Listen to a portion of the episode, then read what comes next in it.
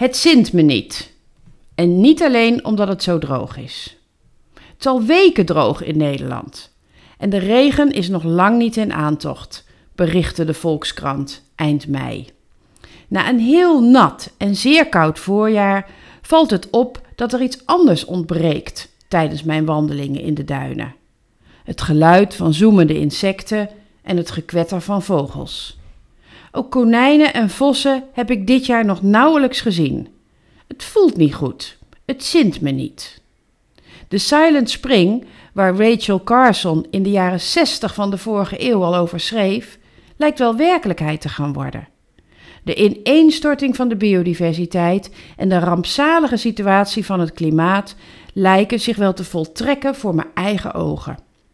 En wat me nog het meest verbaast, is het gebrek aan urgentie in mijn omgeving.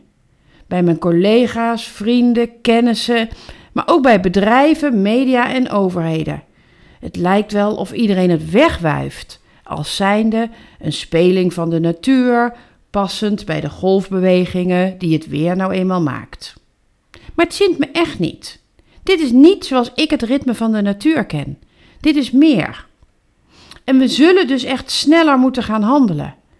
En natuurlijk zijn er sympathieke initiatieven, zoals de basiskwaliteit natuur, zoals gemeentes en andere overheden die aan biodivers beheer doen. Maar daar gaan we het niet mee redden. Echt aanpakken. Forse inspanningen. Van iedereen. Dat is nodig. En we weten wel welke inspanningen. Meer plantaardig eten, meer biologisch kopen, op vakantie met de trein of de fiets, je eigen bakje meenemen als je iets gaat afhalen, etc. etc. En tegelijkertijd moeten we bedrijven en overheden blijven uitdagen om kritisch na te denken over iedere stap die gezet wordt. Waar kan het sneller? Waar kan het harder? Waar is de echte omslag? En dan doorpakken. Dus als je één deze dagen door de natuur loopt, let dan nog eens goed op. En stel jezelf de vraag: waar zijn die vlinders, die vogels en die kevers? Hoe was dat tien of twintig jaar geleden?